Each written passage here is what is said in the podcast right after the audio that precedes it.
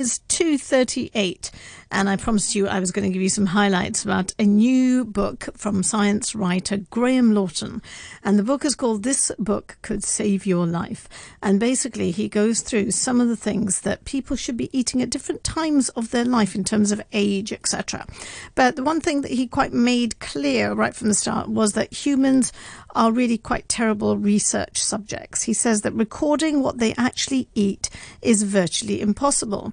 They either they either forget or they lie, which is true. I'm sure sometimes in some of these surveys you think, hmm, what would be the right answer? I should really say that I'm very healthy and I do eat this and I do eat that. And uh, he says that everybody is different and every, everyone has a different gut microbiome and metabolism.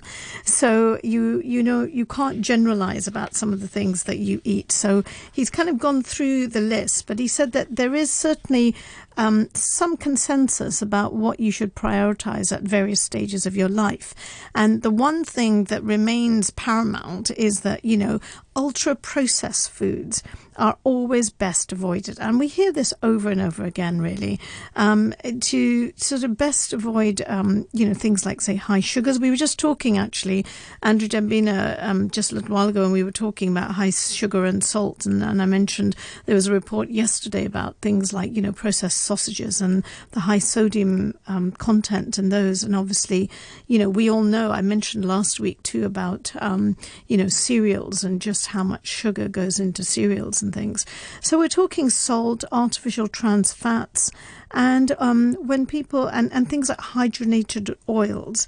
So these are trans fats that can be found in like things like hard margarine and fast food and commercially produced baked foods. And they're usually closely linked to things like heart disease. And they have actually been banned in Denmark, Switzerland, Austria, and certain US states. And as I mentioned, you know, we saw this report in the news the other day.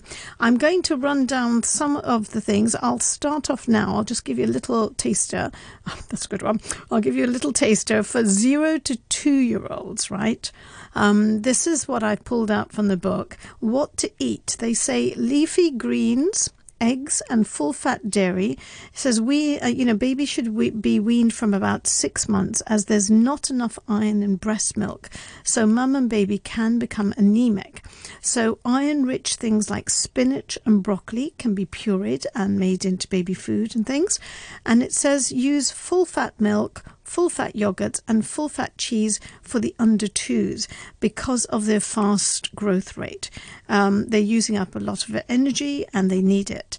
And we know that the first time that they try fruit and vegetables, they won't like them. I was talking about this earlier on too to Anson.